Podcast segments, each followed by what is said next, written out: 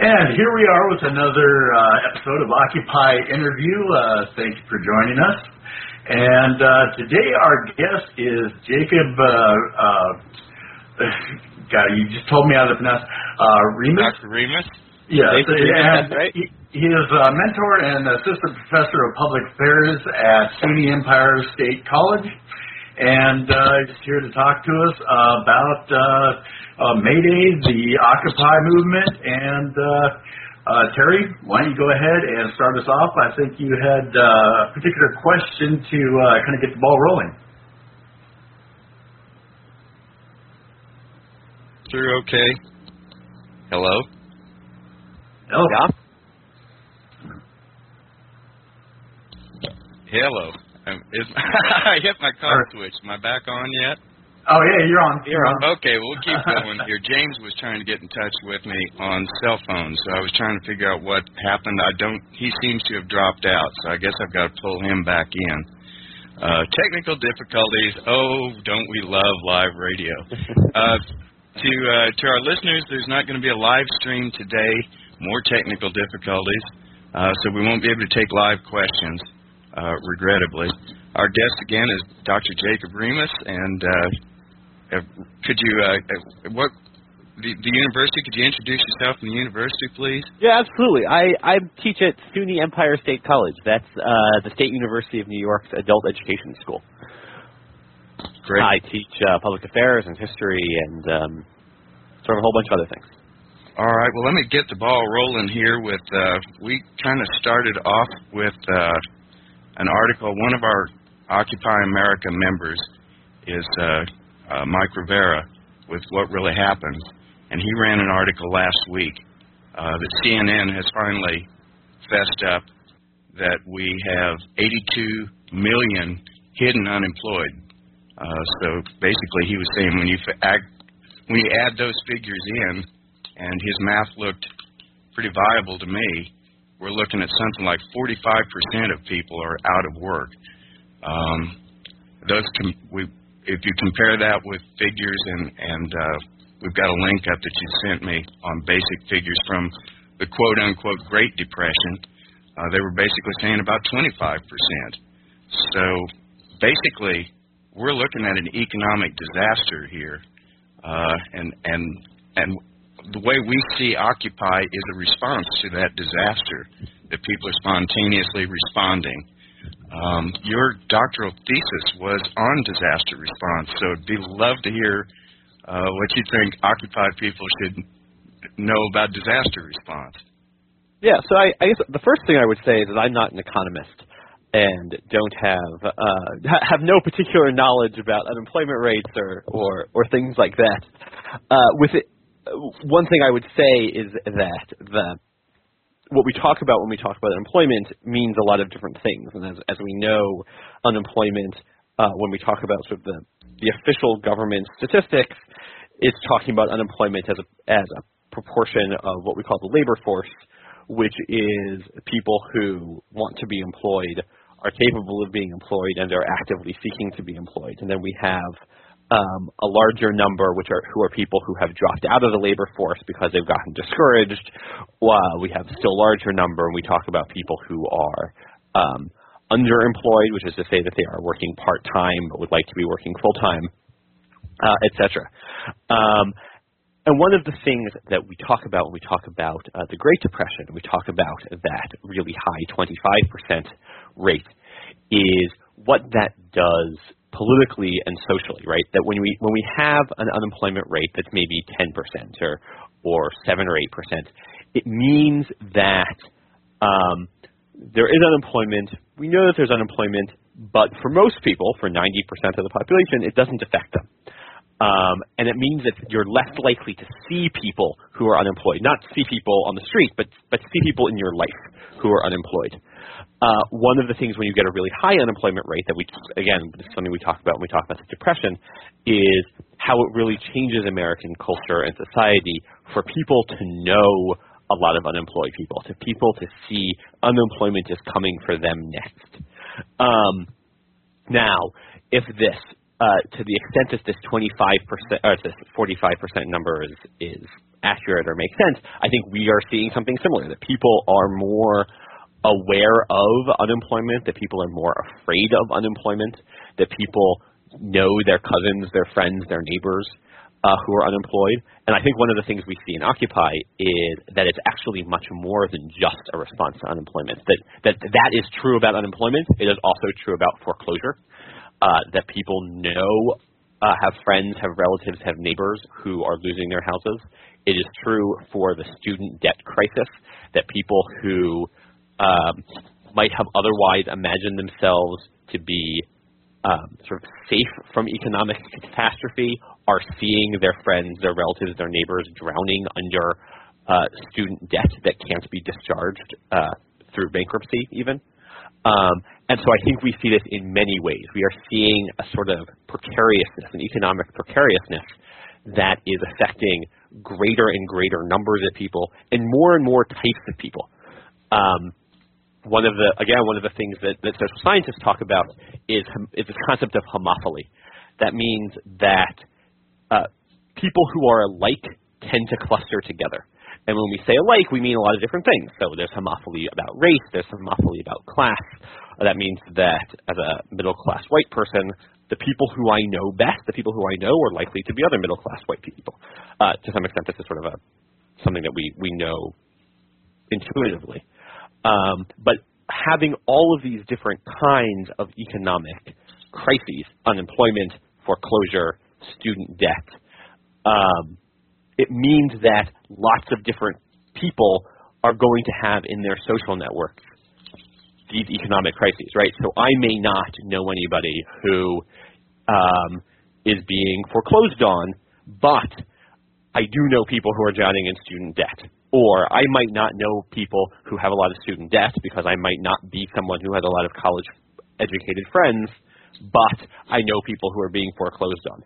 Or I don't even have that. Uh, say I don't. My friends don't never owned houses and didn't go to college, but I know people who are unemployed. Right. So this is a way that um, the, the the the confluence of all of these problems and the the great extent of all these problems is a way that this is coming into people's lives and people's experiences um, in a lot of different ways. I think that's why we are seeing um, why we are seeing Occupy, why we are seeing um, a lot of different um, facets of Occupy, and we're seeing uh, organizing on college campuses, we're seeing organizing um, on the streets, we're seeing organizing in workplaces. Um, you asked about about disaster relief, um, and again to go back to the depression. One of the um, one of the things to think about is how what happens in the depression, what happens in the New Deal, is a great expansion of what we call the social safety net, essentially of what we expect as citizens. Uh, before the Depression, essentially there were poor people who, if they were the worthy poor, which is to say, if they sort of tried tried working, if they um, were seen as worthy in a variety of culturally specific ways, then they could get help, not on the basis that everyone should get help, not on the basis that they deserved help, but on the basis of charity, on the basis that nice people were going to give them help out of the kindness of their hearts. Uh, one of the what disasters do is it they change that calculus. They uh, when everybody's house is burned down, say, or an entire town is flooded, um, everybody is seen as worthy.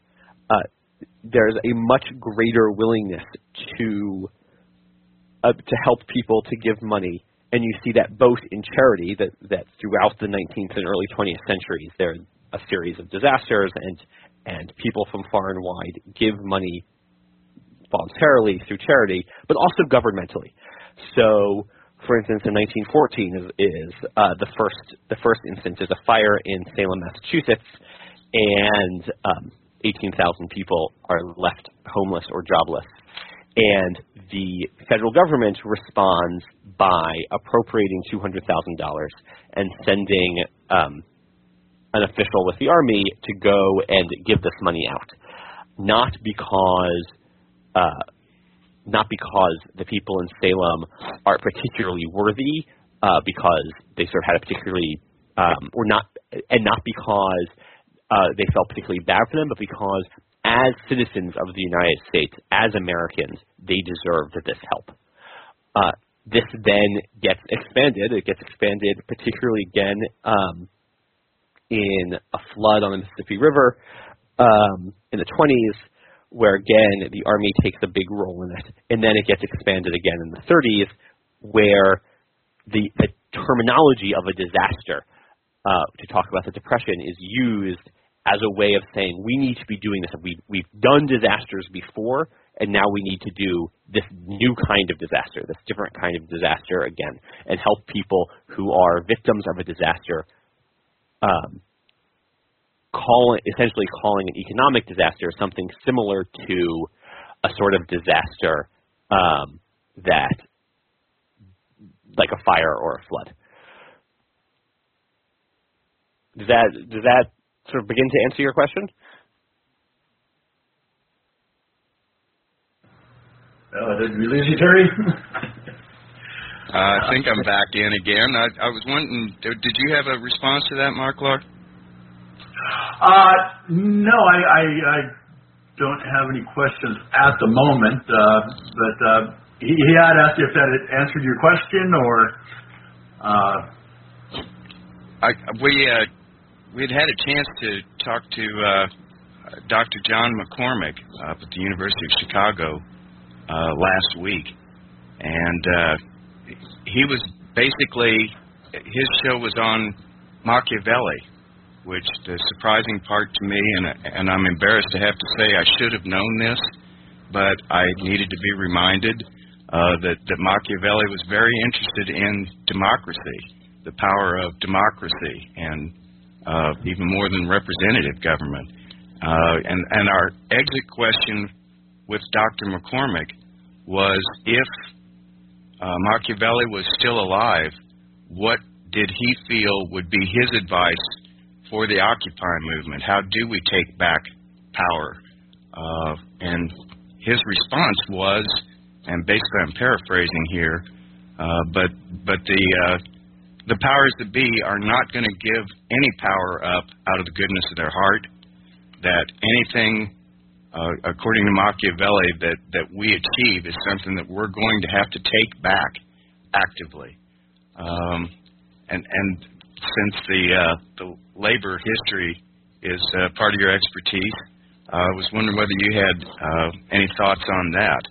Well, I think that's absolutely right. I think that what the history of this country and other countries show is that um, how, is that we we make gains, we change political systems, we we build power through building power, through organizing, through demanding, through uh, fighting, um, not th- or very rarely through calls to conscience, and even the calls to conscience that are um, that are successful, they are successful because we're building power, right? So, so people often want to point to uh, the classical civil rights movement as an example of of a, a call to conscience. The, um, but even but even there, um, the Black freedom struggle it was a struggle. It was organizing. It was demanding things. It was it it severely threatened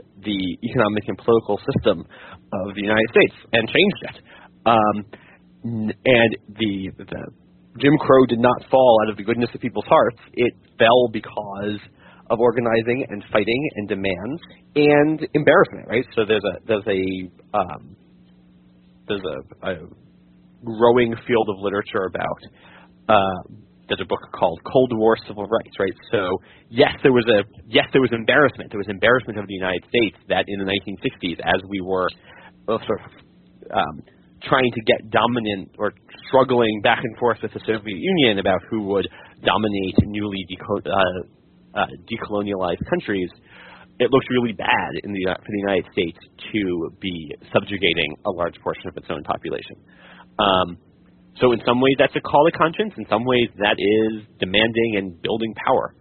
Um, one of the things about um, the labor movement is all of the things that we think of as basic rights, as basic things that we have because of American as American workers, all of those things were fought for. Often they were they people died for them. Um, I mean, the, the eight-hour day is is one of the most perfect examples. Literally, people fought and died to get the eight-hour day. But that's true for other things. That's true for other contracts. Until the 1930s, if you wanted to join a union, you had to be prepared to fight for it. You had to be prepared to stand and picket in front of your workplace, not just to sort of as a symbolic picket, not just as a protest, not just sort of pace around a little bit, but literally block people from going into your workplace and taking your space. Um, and you had to be prepared to get beaten up. You had to get prepared to get shot at. Right? It was a violent and um, dangerous position. People understood what they were fighting for, both employers and workers. Um, one of the things that has happened in the the post New Deal in the New Deal period and the, from the 30s on is that um, a lot of that has been taken away. We do have protections of the government. We do have protections of the law. Um, I don't want to be. I don't want to say that that's not a good thing. I I like that um, people have some protections, uh, decreasing, diminishing protections when they're trying to to organize a union. Um, but it's good. But but whatever they have is it's good. It's better. It's better something than nothing. But it's also it has also meant that um, the labor movement has gotten institutionalized. It means that uh, the labor movement um, has has a different set of fears. Right? People are afraid of bankrupting their unions through injunctions. People um, people have to or people choose to stay within the kinds the confines of legality. Um, and and that's a and that's just a different way of thinking about things. If you if you don't have essentially before labor law there were no confines of legality. That meant things were a lot more dangerous. It meant that, but it also meant that the struggle was much more obvious. Um, and I think we have to see, we have to notice that when we stop fighting, when we stop uh, when we stop struggling, we start losing and we start uh, going back uh, because the other side, um, they never stop struggling. They never stop fighting. That's that's that's the nature of of class. That um, employers are always trying to get the most out of their workers for the least amount of money. And again, um, that that dovetails perfectly uh, with with what Machiavelli uh, 400 years ago, uh, 500 years ago, uh, was saying that basically this is a continuing struggle. Um, I've, I've really found it interesting what you were just talking about. About there has been there had been advances with labor law, uh, but there have also been setbacks with labor law. There was a call on May Day, and I, I want to get back to May Day here uh, in a little bit because you did a really good article on it. But, but hold that thought just a second. uh, May Day was a call for a general strike. Um, there have been two calls for general strikes, and there's a link up uh, that talks about that was a what what I per- personally see as a response to trying to get the lawlessness dialed back uh, on the parts of the powers that be, and a successful attempt. The, the level of violence has been driven back uh, after the ports were shut down, not once, but twice out on the West Coast. Uh, this time there was a general strike again that was called for. Uh, kind of mixed results on that this time. Um, and, and one of the factors in labor law here is Taft Hartley. It's actually illegal to have a general strike. Is that correct? Yeah, but the thing is, it's always been illegal to have a general strike, right? You think about the general strikes that we herald as sort of the, these major moments in American labor history when we think about uh, 1877 when there was a general strike uh, that spread from West Virginia across the rail lines. Um, pro, uh, labor people t- essentially took over Pittsburgh, took over St. Louis. Um, massive nationwide general strike. How did it end? It ended when President Hayes sent out the army and crushed it uh, 18, 1886 when there was a, a general strike in Chicago to demand the eight-hour day. How did that end? That ended with the police crushing it. Um, how did the 19, uh, 19 uh, Seattle general strike end? Same way, right? Um, general strikes are. Um, it's not that, there, that that before Taft Hartley general strikes were legal and therefore people did them all the time and they were easy. It's that our question of what legal meant was different. So so one of the things that, the Wagner Act does, the the, the um, National Labor Relations Act, it's the the the law that um, that is, that is the basis of of our labor law now. It set up unions as normal. It actually it, it sets the, the the policy of the United States under the National Labor Relations Act is to encourage collective bargaining and to encourage collective bargaining because it makes capitalism safer, because it makes capitalism easier.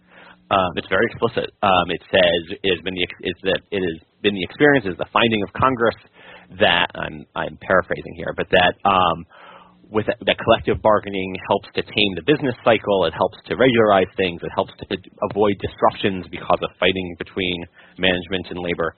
Uh, and so it's the policy of the United States to encourage it, and here's how we're going to encourage it. And they encourage it by establishing a bureaucracy so that rather than before the before the NLRA, um, when a union um, wanted to be recognized by the employer, it would often have to go on strike or it would have to threaten to go on strike. And they would say, okay, you have to recognize us. You have to deal with us. You have to bargain with us. What um, the Wagner Act did was people no longer had to do that. They could then go to the government and say, we want an election to elect us to be the union. Uh, then there would be an election. Uh, there would be this, this back and forth between the, the management and labor, uh, management and unions rather, and then the government would say, okay, we are going to recognize and certify this union. Um, that just changes the whole way that unions think about risk. It changes the whole way about that workers think about risk, um, and you see a massive increase in organization without question. Then, in, with the Taft-Hartley Act in 1948, you get um, a lot of that ripped out from under unions. So you get restrictions on um, what we call secondary strikes and secondary boycotts. So you can no longer strike. Uh, so if a, if a if a factory is on strike and the widgets that they are selling that that the factory is making um, is uh, are what we call hot are are made by scabs. Um, you can't now under Taft Hartley you can't mount a picket line around the store that is selling those widgets. That's a secondary boycott. Um, if you are a janitor, if you're a unionized janitor and you're on strike against the janitorial services company, you can't mount a picket line at the front of the building that you clean because that's picketing the the customer of your employer. It's not picketing your cust- your employer itself.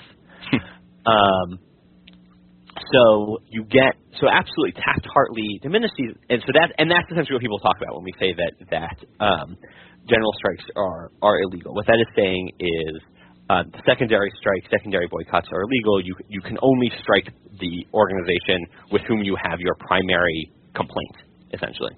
I've, um, I've been a, a labor movement supporter my my entire life.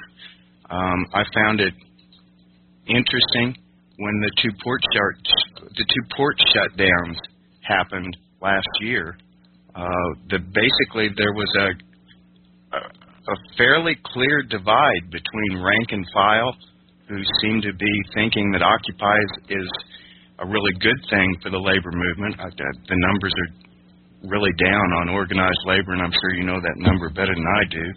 Uh, and and the actual leadership uh, of of the labor movement that were somewhat softer in their support. And part of it was because they were saying Taft Hartley was making it difficult for them to support the general strike. And again, the general strike is important. Going back to what uh, the the, the uh, Machiavelli was saying, the response that actually was an effective uh, power uh, tactic was to actually remove yourselves which is kind of what a strike is all about. Um, can you respond to yeah, that? That's, that's, that's exactly what a strike is about, right? Uh, so, well, so I, I, there were two parts of that. I'll, I'll, I'll do the, the first one first, which about the um, uh, labor movement, sort of institutional labor movement. One thing I would say in particular about what leaders are saying is they have to be really careful, right? They have a essentially a fiduciary duty to their members, to their treasuries, to their buildings, right? They can't say things publicly that are going to uh, potentially bankrupt their unions. Um, what they say privately, what they're saying to their members, what they're saying to their organizers, um, may or may not be a different thing. Um, there's a um, and the, the other thing is that the particularly the port shut down. Uh, the the Longshore Workers Union, which is the West Coast Longshore Workers (ILWU), um, is among the best unions in the country. It's mo- among the most militant, among the most willing to break the law, among the wo- most willing, um, among the most willing to be political in their in their actions, as in sort of not just talk about the the money they the, their wages or their conditions, but to do other things. They they had a shut down. They had a strike to protest the Iraq War. They they routinely refused to unload ships that come from um, um, countries that they don't want to be doing business with. They are uh, really a, a union to emulate.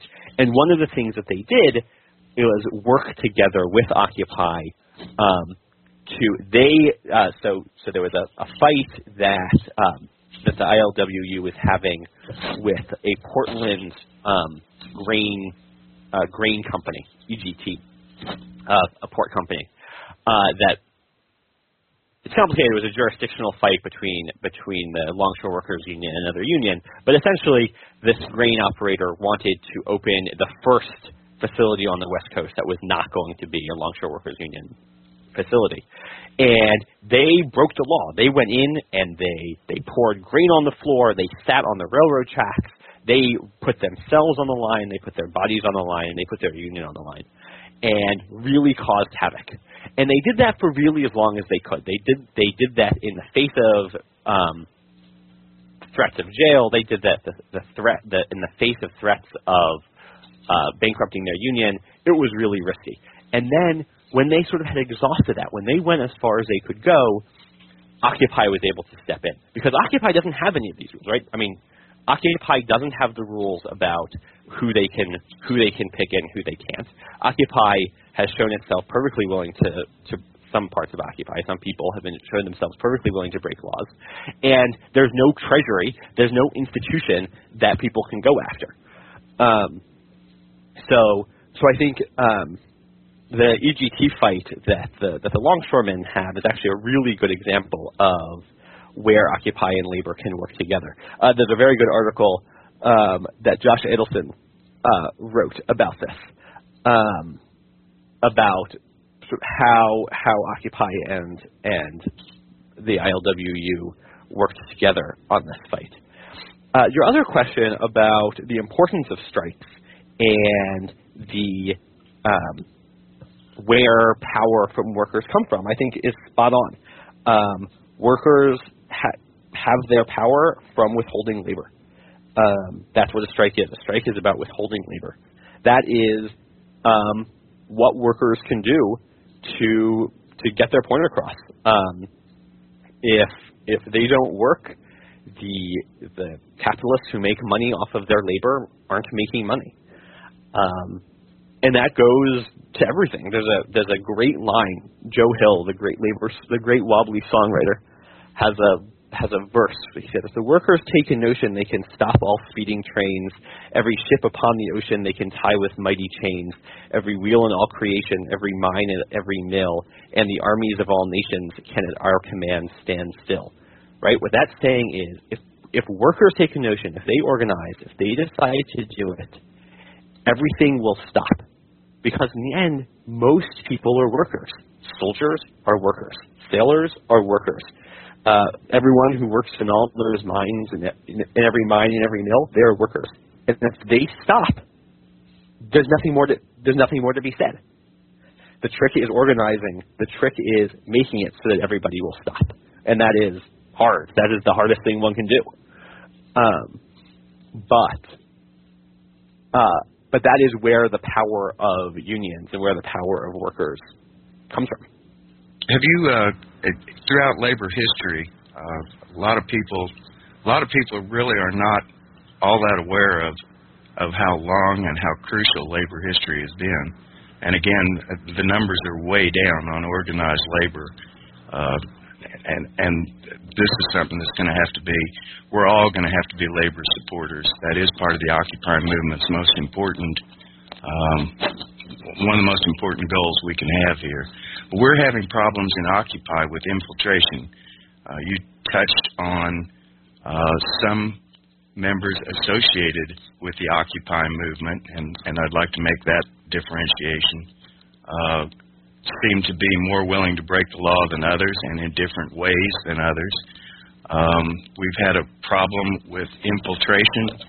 Uh, that, that there are there are instances where police officers have been caught uh, masquerading as black bloc or as Occupy people creating violence that then gives gives authorities an excuse for turning a nonviolent protest into a, a violent protest. Um, that's that's a tactic that's been repeated over and over and over in labor. Can you address that? Yeah. I mean, I want to push back against that a little bit. One I would say is that police don't need an excuse to be violent, right? we see this in lots of cases. We see this in lots of examples. We see, we have seen this uh, where I am in New York, over and over again where there has not been a lot of property damage, and yet police have still been incredibly violent. Um, I we saw this. Um, I I came today from a from a rally at Brooklyn College where um, that was a solidarity rally, but largely by faculty in support of students who on May 2nd had gone to their president's office, and the police came and beat up people and arrested two of them. Um, one of the people who was there had previously had both of her feet broken at a previous rally. Uh, right? Police don't police don't need the excuse to be violent. Police, um, and I say this in fact with with a great deal of respect for police. I, I teach a lot of police and people who who are in the in the um, process of becoming police. Uh, but police are violence. That is what police are there for. Police are state violence uh, Max Weber famously um, defined the state as the monopoly on the legitimate uh, use of violence.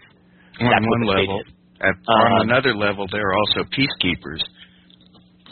Yes, but they but they are um, but they keep the peace through the threat of violence. Okay, threat of violence. yeah, yeah, absolutely. And, and, and, and, the other thing I would well, go ahead. Well, I was just going to say, and rather selectively for that matter. Absolutely, absolutely. Uh, the other thing I would I would say about that is we have to be really careful about what we are calling violence. Yes. Um, that property destruction is not violence. Um, now, you can make a perfectly good argument, and an argument I, I may very well agree with, that property destruction is counterproductive, that it is stupid, that it, it, it hurts the cause. But I think we have to be careful and say what is violence is beating somebody. What is violence is dragging someone and putting them behind bars and keeping them in jail. What is violence is um, spraying uh, spraying mace at somebody, spraying pepper spray at somebody, um, poisoning the air with tear gas. Those are violence because that is doing bodily, corporeal harm to somebody. Excellent um, point. Breaking a window um, uh, smashing some furniture, um, spray painting a wall. Again, all of those things may or may not be bad. All of those things may or may not be counterproductive, but they're not violence. And if we allow that to be called violence, we've already given up too much. Okay, superb point. Uh, and, and maybe we need to bring this back to 1775. Uh, there was property destruction of the East India Tea Company uh, when they threw the tea overboard as a protest, a tax protest, uh, the Boston Tea Party. Um, at least there was a tactical reason for being doing that, as opposed to tactically, do we really want to be breaking windows? Um, and, and do you have any thoughts on that? I'm, I'm interested. Yeah. Well, again, I think I mean I think I think that people who escalate and who have um, who have um, the desire to, to who, who are going to who are advocating property damage have an obligation to think about why they are doing it, to think about what the goals are, uh, and how it affects or doesn't affect the movement. Um, to take an example, um, there's a great book by a guy named Tim Tyson, who's a historian of the Black Freedom Struggle, uh, about uh, something that happened in his town when he was growing up in, in Oxford, North Carolina, when uh, a group of white men killed an African American man, uh, and in 1970. Um, so re- really rather late to be doing that with impunity, and in fact they couldn't do it with impunity. But the government did nothing, the white power structure did nothing, and so what uh, a group of African American young men, many of whom were veterans, had come back from the Vietnam War. They destroyed a lot of property. They burned down tobacco warehouses. They smashed up downtown. And he has this great image of that he describes Tyson does of their headquarters, the, the sort of the headquarters of the essentially these rioters was a was a pool hall in in the black part of Oxford, and uh, he describes it as it, he says it was as if there's a cash register, and they're sitting there adding up all of the damage that they are doing, and they say, what is going to make the whites listen to us? How much damage do we have to do? How much money do we have to cost them? And um, and it works. They cause enough damage to to get someone to pay attention to them. I think that's legitimate. I think, but I think it has to be thought out. I'm not. I I am not necessarily convinced that smashing windows of a Starbucks is the way to do it. But I'm not convinced. Yeah. I'm not necessarily convinced otherwise. I think that there are. I think there are good arguments. and I think people have to be thoughtful about it. I think people have to think about the dangers of it, the dangers to themselves, the dangers of others, the dangers of people who do not wish to participate in that kind of activity, and the dangers to the movement. Because what happens because because what we are still doing, we are still trying to build a movement, right? We are trying to um, build a movement. We're trying to get more and more popular support, and smashing things is not necessarily the way of getting more popular support. In fact, Right. it may very well decrease popular support. Again, because of agent provocateurs in the labor movement, and, and I'm sure you've got a, a long uh, for exactly what you're addressing right now. That that that it destroys popular support. Um, and that's why the agent provocateurs historically have done that sort of thing. Bad tactically. Uh, the Starbucks window is covered by insurance. It's not going to really achieve anything along the lines of, say, a port shutdown. Uh, another point that came to mind here too was that the you were saying that the uh, in the in the Black Civil Rights Movement, um, and I'll try and get links up. If you'll send us these links, we'll put these up with the Absolutely. archive version of the show, uh, and I'll try and get the links up. There was a militia uh, movement by the blacks of veterans returning, and it, with the threat of violence, but uh, very little or no violence, helped create this the uh, the stoppage of violence against the blacks. Uh, I can't remember what the name of it is, but I'll find the link and put it up. Uh, Yeah, I mean, I think so. So, um, the way we often remember the Black Freedom Struggle is King. It is um, uh, a very principled nonviolence. Um, if you've ever seen videos of non-viol- of the nonviolence trainings that um, CORE did, Congress of Racial Equality did, uh, in preparation for the the Freedom Rides, it's really quite extra. It's really moving to watch the training because it's essentially people who are um, sitting there just taking extraordinary abuse and Mhm. taking violence. And of course, we know what's happening with Freedom Rides and the Freedom Rides, people's the buses were torched. They, were- they did face tremendous, remarkable violence. Um, contrasted with Malcolm X and his position.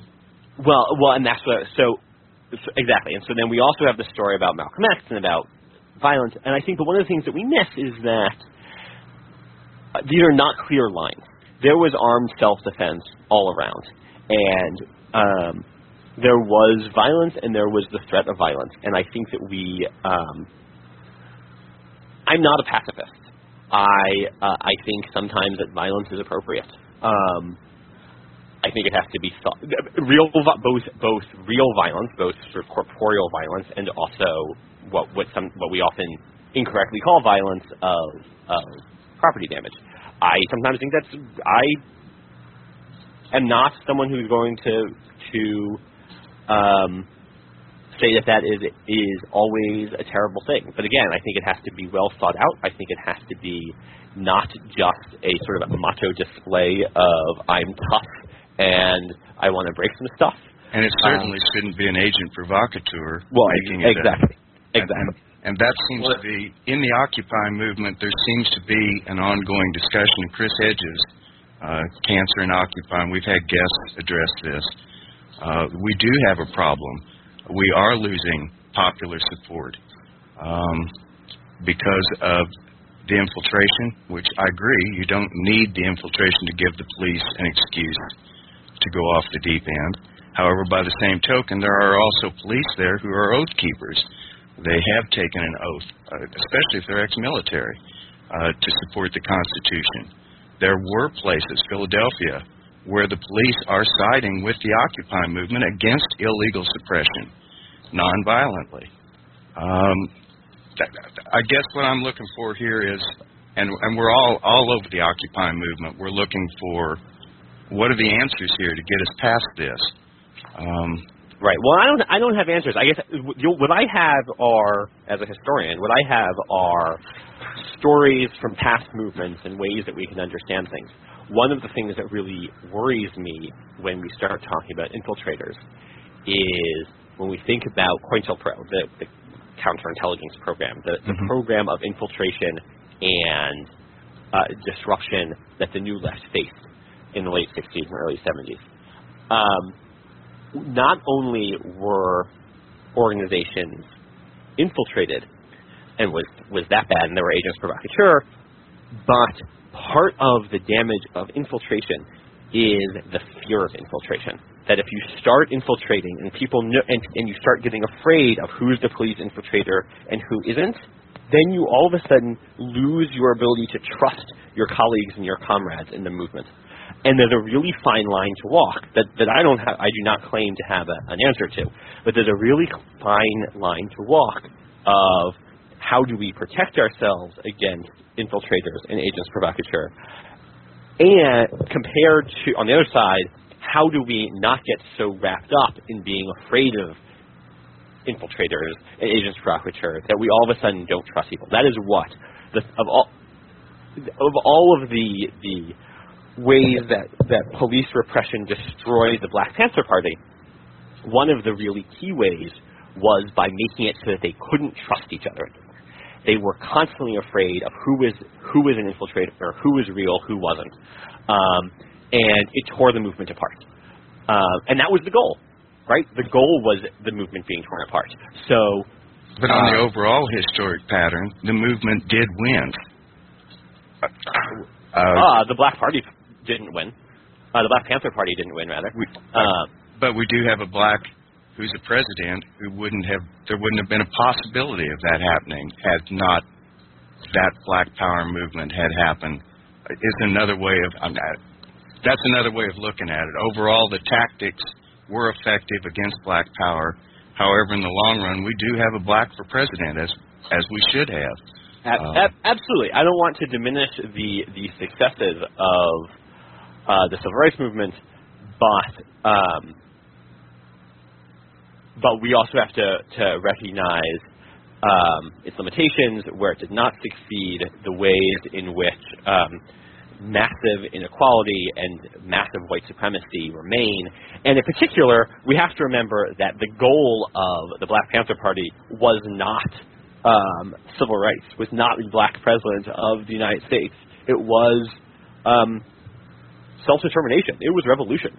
Um, and that, you know, we might, you, I, you, we might say that's not our, that's not our goal, and to that extent, um, we may be happy that they didn't win, but, but they didn't win. and there was not there was not a revolution. There was not self determination. Um, Good point. Excellent point. Uh, and and again, this is what why we're trying to reach out to, to people like you that have the background that can give us these historic. Um, what's the quote from? Uh, if, if you haven't studied history, you're doomed to repeat it. Exactly. Um, and I think and I think there's a there's a a danger to that also, and I don't I don't want to sort of be the sage who knows things because history. Um, one of my one of my teachers once once used the phrase history doesn't teach us things, historians teach us things. Um, that that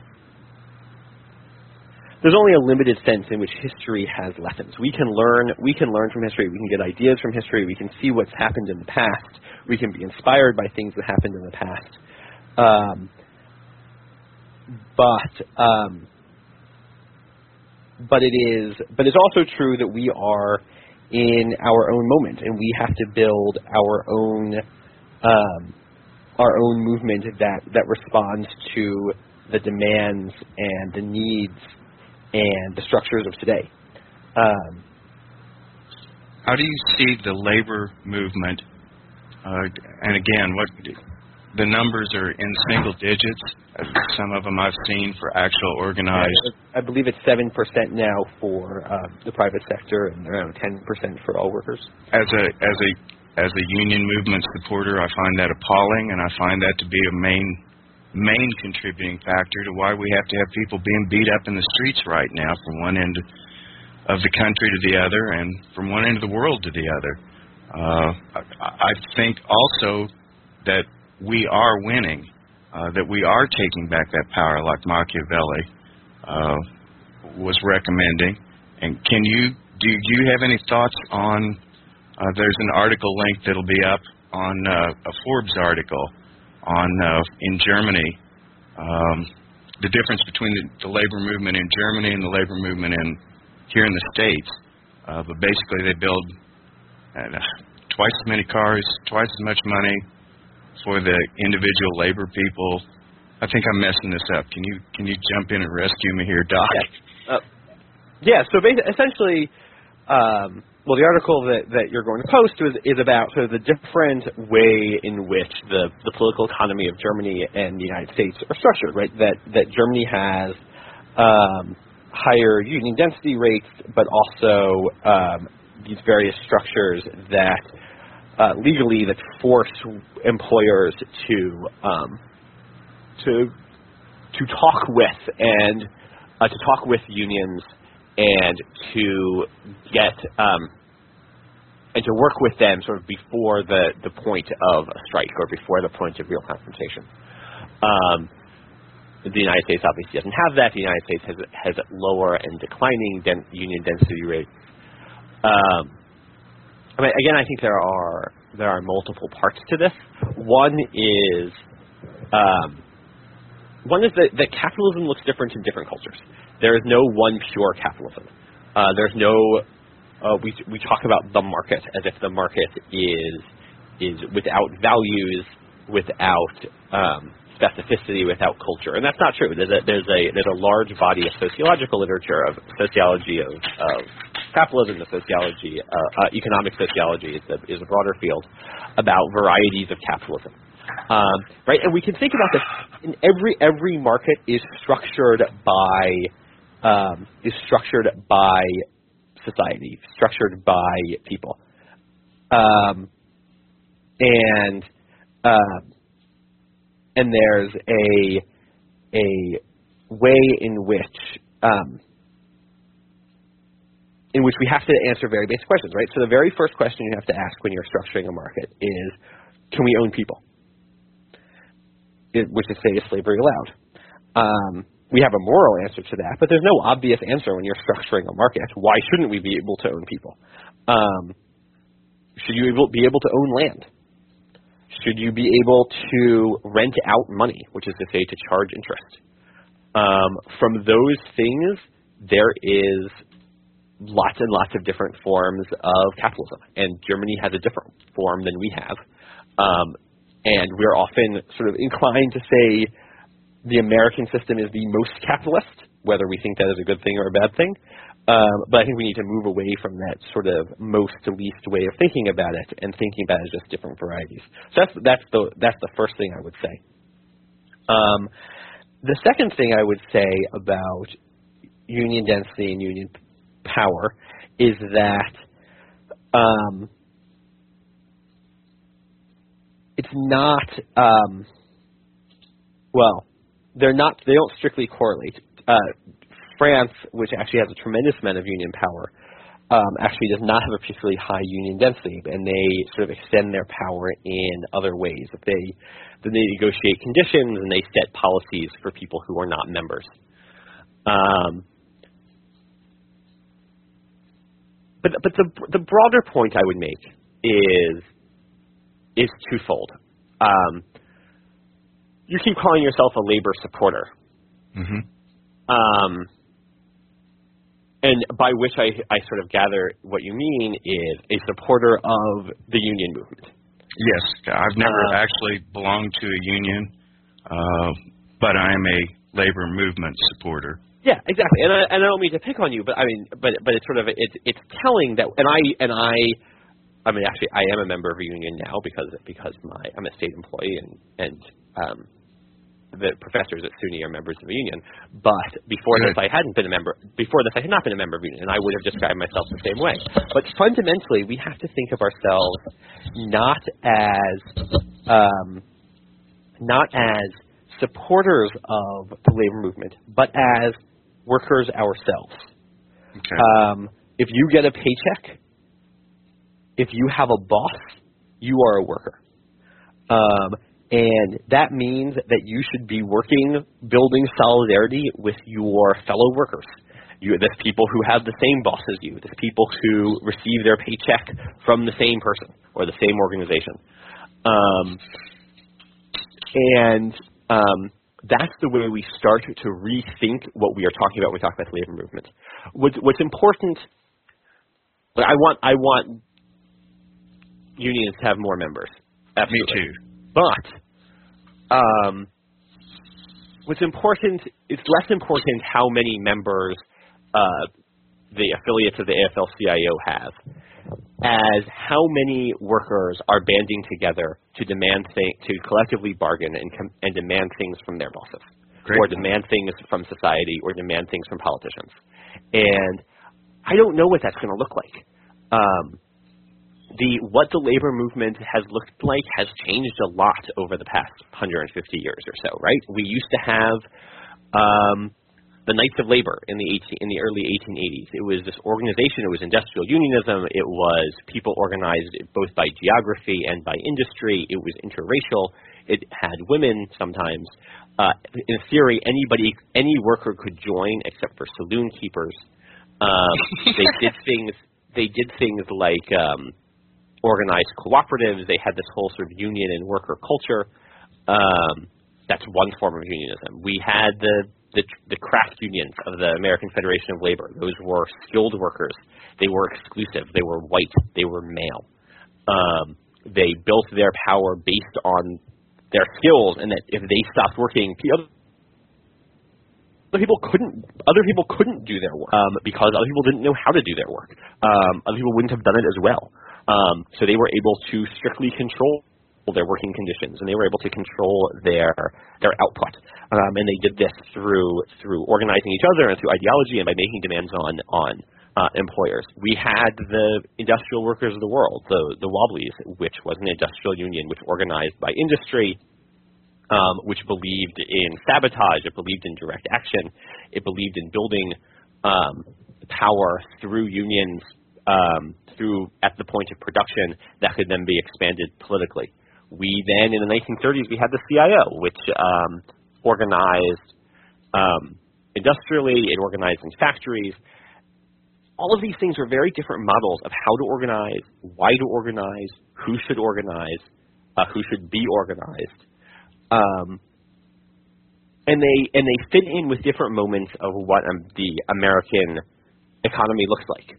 So when we had um, so the 1930s, we had a different structure and type of union for a different type of worker. right? For industrial workers, the CIO looked different than the AFL did. Uh, now we're in a moment where increasingly uh, workers are doing service work, um, working in retail, working doing uh, doing work which is which has some sort of customer component to it. I think that's likely to look different again. I think it's, that is going to look as different from um, 1930s style unions as 1930s style unions looked from 1880s style unions. I don't have a crystal ball. I don't know what that's going to look like, but I think we need to be open to these new forms of to new forms of organizing. Um, really exciting things going on in worker centers.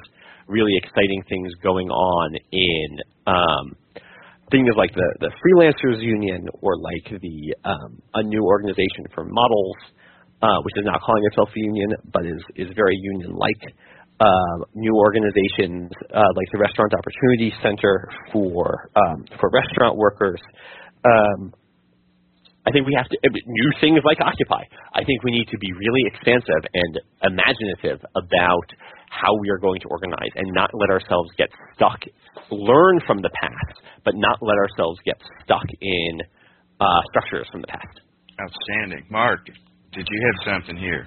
Yes. Uh, I was wondering, in, in light of uh, things like the, uh, the port shutdowns, where uh, that was uh, originally called for by Occupy, and uh, the fact that uh, organized labor, the uh, membership is uh, down so much, its power has receded so much, uh, and since Occupy is uh, essentially designed to be a decentralized movement without a uh, a real uh, uh, structuralized leadership. I don't see organized labor as either having the ability or the the kudos these days to take a leadership role. Do you think there's a sense within the within the uh, within organized labor uh, that they can uh, or a willingness to actually uh, take a back seat and actually uh,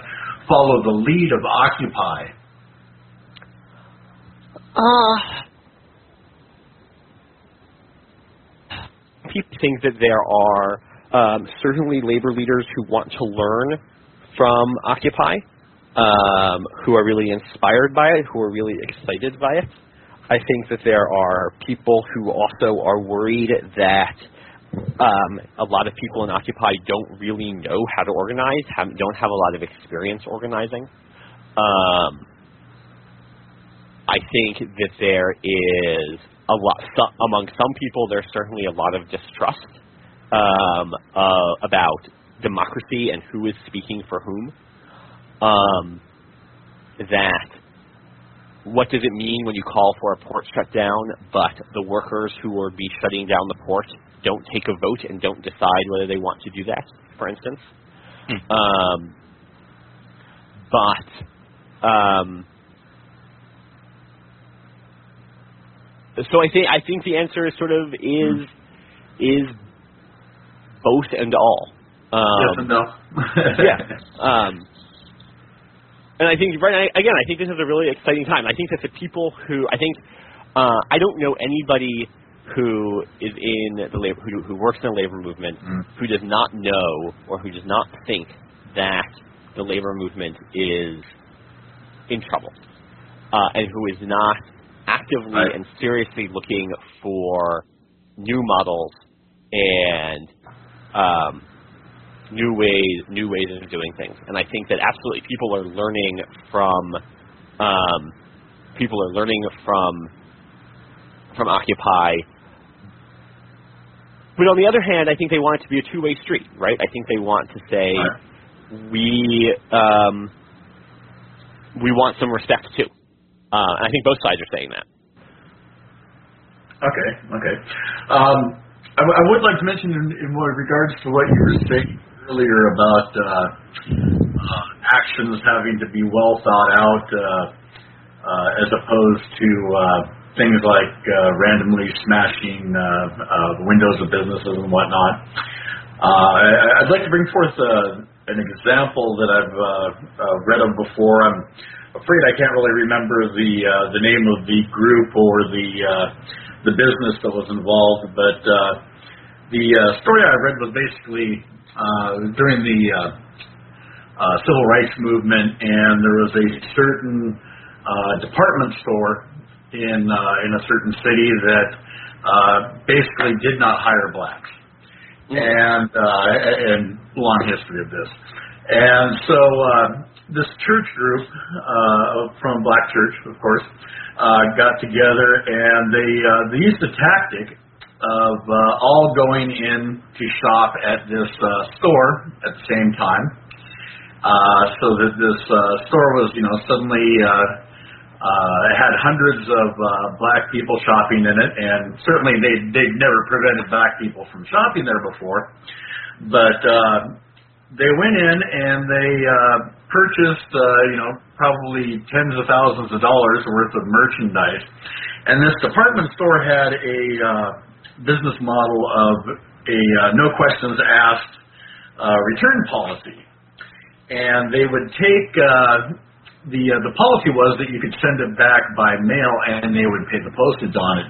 And so basically all of the goods that they purchased, they returned at the company's expense, which uh, was considerable considering about the quantity of merchandise. And uh, so essentially this is a an example of uh, of a tactic where you're costing uh, you're, you're costing them money uh, a good deal of it, and it's done completely legally. And uh, I, I'm just wondering if you can uh, tell us of any other examples of kind of a creative within the uh, the bounds of uh, uh, you know creative protests like this within the bounds of the law that can really affect uh, you know somebody's bottom line. Um, I mean, there were lots of boycotts that are obviously within the, the bounds of the law. So um, a similar situation actually in uh, Durham, North Carolina, where where white merchants wouldn't hire uh, wouldn't hire African Americans, and there was a slogan, "Why shop where you can't work?" Um, and and so there was a, a very long boycott of of downtown uh, white merchants in Durham, North Carolina. That was uh, perfectly legal. Um, and it had the the desired effect. Um, they picketed. They they encouraged people not to shop. Um, they did a lot of organizing, encouraging encouraging people not to shop there. Um, uh, the other thing, I mean, but um, but the other thing I would say is that a lot of times, a lot of times, if you're trying to cost people money, you're going to have to cross the line about legality, and that doesn't necessarily mean cross the line to get about morality but uh, I think about the the sit-ins, uh, the famous the famous sit-ins at lunch counters, right? Those um, what those were essentially was denying the restaurants, the lunch counters, the ability to be making money. They would go in, they would sit there, and um, they and it would essentially shut down the restaurant. So for weeks on end, people would sit in, or a week, and it would shut down the restaurant. It would prevent people from making money. Now, um, I think we all we we all want to say that we support that, but it, I mean, they were arrested. Martin Luther King gave a, a famous right. speech in the at the beginning beginning few weeks of the of the um, sit-in movement, and he said, uh, "We will fill up the." He gave the speech called the "Fill Up the Jail" speech. We will fill up the jails of the South. We are going to keep doing this. Um, and uh, so, uh, so again, I guess I, I'm not, um, I'm not convinced that staying within the bounds of the law is necessarily where we, where we should be um, drawing our. Um, right. Nor, nor, do, nor do I. I'm, I'm simply trying to uh, uh, point out there are creative uh, ways that uh, you can affect the enemy's bottom line with without crossing that line on occasion. Absolutely. And, uh, and if you really, yeah, and if, and if you really think about it, you can come up with creative ways to do that.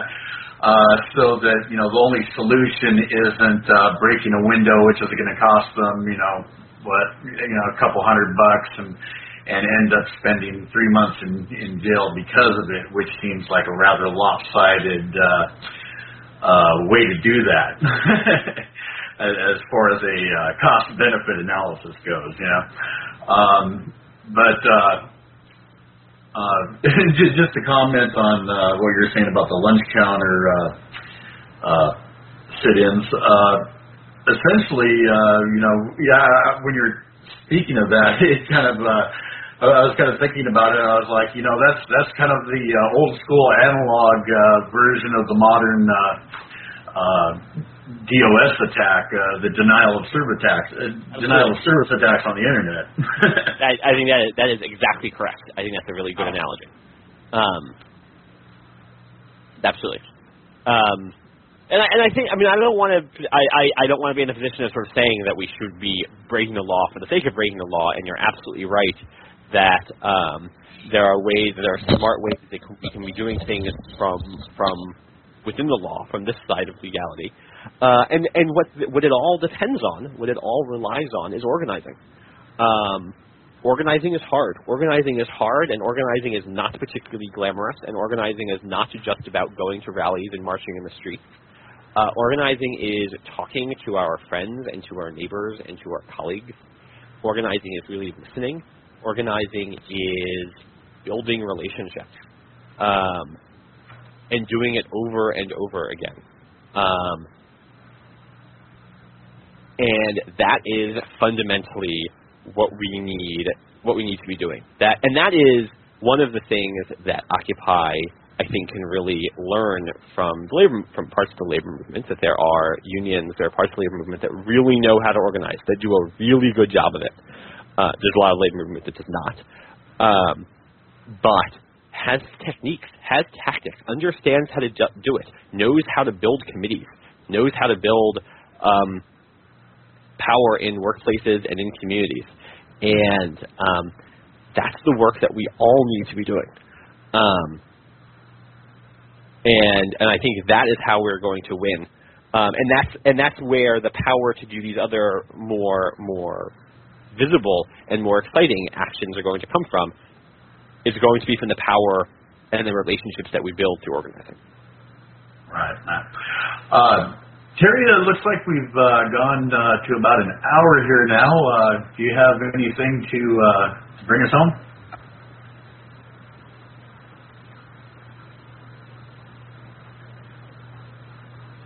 Am I here? Terry? Yeah, you're here. Okay, sorry. I keep off the off switch. Uh, I, I just wanted to, to bring it back to uh, Mayday. I, I come from an aviation background. Uh, Mayday to us means a distress call. it comes from French, uh, supposedly for help me. Mm-hmm. Uh, I saw one picture out of the New York Mayday uh, that had Mayday, Mayday, Mayday, which really struck me because of my background. And to a degree, it did seem like uh, that's one interpretation of Mayday. Another one, uh, we've got a link up. I didn't know that there was a a, a connection with Robin Hood, and again, you'll see the link for it. Um, just talking about uh, take from the rich, uh, give to the poor. Uh, I found that interesting, uh, and, and it's in there. We'll also be adding the links in uh, that, that we've mentioned. But mainly, I, we started this off with you did a superb article reminding people why May Day is uh, is an American institution and I really wish you'd kind of touch base on that if you would, Doc. I, I'm ashamed to say I had to be reminded. Well, absolutely. So, so May Day as a workers' holiday really does come from um, this very American movement, this very American moment in um, first the 1860s in um, demanding an eight-hour day, uh, the short hour movement it was called, uh, as the next step in abolition, the next step in freedom. After the Civil War, after the freeing of slaves, it was um, workers, people who were paid, uh, who were free in that way, needed to have time for self improvement, for leisure, for spending time with their family. Uh, that's what it meant to be a free man. Um, and there was a movement in the 1860s. It, it sort of fizzled out. Um, em- employers um, simply ignored the law. Um, and then in the 1880s, it, it comes rearing back in Chicago in 1886. Um, unions say, all right, starting on May 1st, it's going to be an eight-hour day, uh, and we're going to go on strike until there's an eight-hour day. Um, and they do that, and four days later, there's a um, uh, a rally in a square called the Haymarket. Uh, somebody throws a bomb, police open fire, and um, several people die, several people are injured, and then eight leaders of the uh, Chicago anarchist movement are arrested and charged with murder. Um, there's no evidence that any of them threw the bomb. There's no evidence that any of them made the bomb. There is good evidence that several of them would have made the bomb if they had had the opportunity. There, they they were certainly people who advocated. There among those eight, there were certainly people who advocated bomb throwing and advocated violence, um, advocated revolution. Um, but uh, but a lot of them weren't even there that night. Um, it ends up really hurting the labor movement. But one of the things that it does uh, after after um, the the Haymarket martyrs are convicted, there's an international movement um, for clemency, and um, in fact, several of them got clemency, several of them do not, and are killed. Uh, four of them are killed. One of them cheats the hangman by chewing a detonator cap. Um, but uh, and the others the others are eventually spared by the governor. And part of this movement, there were there were mass demonstrations in Paris and London, and people wrote to the ambassador, and people wrote to the governor. And uh, in 1890, there is this a a um, motion made for the um, in the Second International and the the internationalist the international and internationalist socialist movement um, for a uh, for an international movement that is um, uh, uh, International Workers' Holiday. So May 1st becomes the really the International Workers' Holiday to commemorate Haymarket, to demand the eight-hour day, to continue this agitation. Um, it's really dangerous in the United States. In fact, in the United States, there's already labor. Uh, the, the the September Labor Day that we are used to had already started. It was a Knights of Labor uh, holiday. Uh, the government really gloms onto that uh, as a way of defanging May 1st. Um, and May Day kind of disappears in the United States, and it's just abroad. And then in 2006, it comes rearing back because it comes rearing back as a day of an immigrant workers' day of action. People call it the day without the immigrants, and immigrant workers come out on the street, and there are hundreds of thousands of them, the largest labor demonstration ever in the history of the United States for immigrant workers. And it starts up this conversation about May Day again. So here's this American holiday uh, from an American movement crushed by the American police, uh, an American anarchist movement that starts it, um, disappears, and then sort of hibernates, uh, is kept care of uh, outside the country, and then is brought back by immigrants. And then this year, um, there was this there was this call for a, a May Day Day of Action um, by Occupy. American unions really for the first time embrace it. I marched in a um, in a march in New York City with about 30,000 people, led by the Taxi Workers Alliance, an AFL-CIO member union. Um, I marched next to laborers and next to hotel workers, and um, it was really extraordinary to see the American labor movement celebrate coming back to this holiday, coming back to um, a May Day that um, we and our and our forebears and our um, if not literally our our institutional forebears built. Uh, so, so it looks like we are going to occupy May Day then, and and we should. And I, I really want to thank you for that article that you put out it it uh, again I, I really felt myself embarrassed that I had to be reminded about that, but I was reminded about that, and uh, once again thank you, Dr. Jacob Remes. Uh, did you have anything you wanted to add? Your book's not out. I'm really looking forward to your book. Uh, no. Uh, well, I would. I, I thank you very much. I, I hope to have it out in um, hope to have it out soonish, uh, probably in the next few years. Academic books take a long time. Um, one thing I would one thing I would say if people are interested in um, if people are interested in the uh, what, his, what labor historians are saying about the labor movement, about these sorts of questions about what we can learn from historical uh, events, um, I do have a chapter in a book called Labor Rising: The Past and Future of Working People in America that is coming out uh, this month or so, uh, possibly next month from the New Press, uh, edited by Richard Greenwald and Daniel Katz. Um, and um, uh, they're short essays. They're short essays written for um, a broader public, and so people um, can can check that out if they want. Uh, do we? Uh, I, I really want to uh, thank you again for being with us, Doctor. Uh, thanks for standing. Uh, we we want to remind listeners that we want to thank Memford. He was our engineer, and we'll be linking him. Uh, we've got a note for next time. We'll be linking it up, uh, simulcasting hopefully.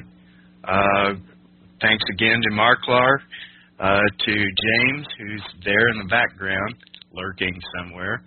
Um, that's about it for right now, and, and I want to, I, I just want to say thanks for standing. And well, thank you very much. It was a lot of fun. all right, take care. Bye bye. Take care.